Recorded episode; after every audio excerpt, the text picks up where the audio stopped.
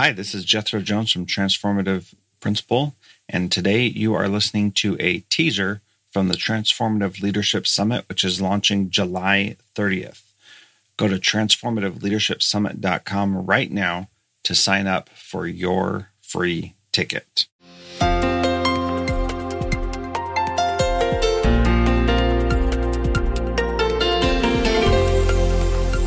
Yeah, that was a really super duper good project. It became a lot bigger than I ever hoped for. So I went to teach this class, the coding skills.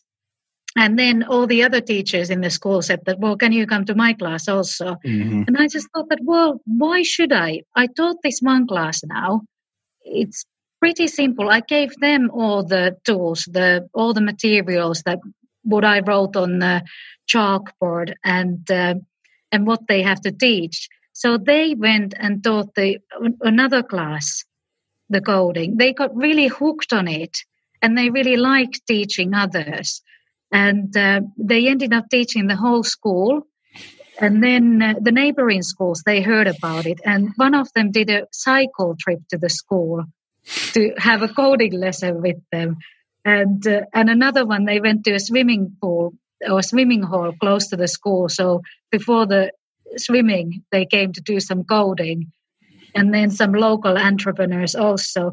But the main point of that was that it's the collaboration that they really grew when they were doing that. I mean, mm-hmm. When they started, they were maybe a little bit shy, but they really own it now, and they're really proud of it. And not only they learned how to teach others, but they became better coders themselves because they had to explain it to others. And they continued with their own coding. And now recently they came second and third in robotics competition.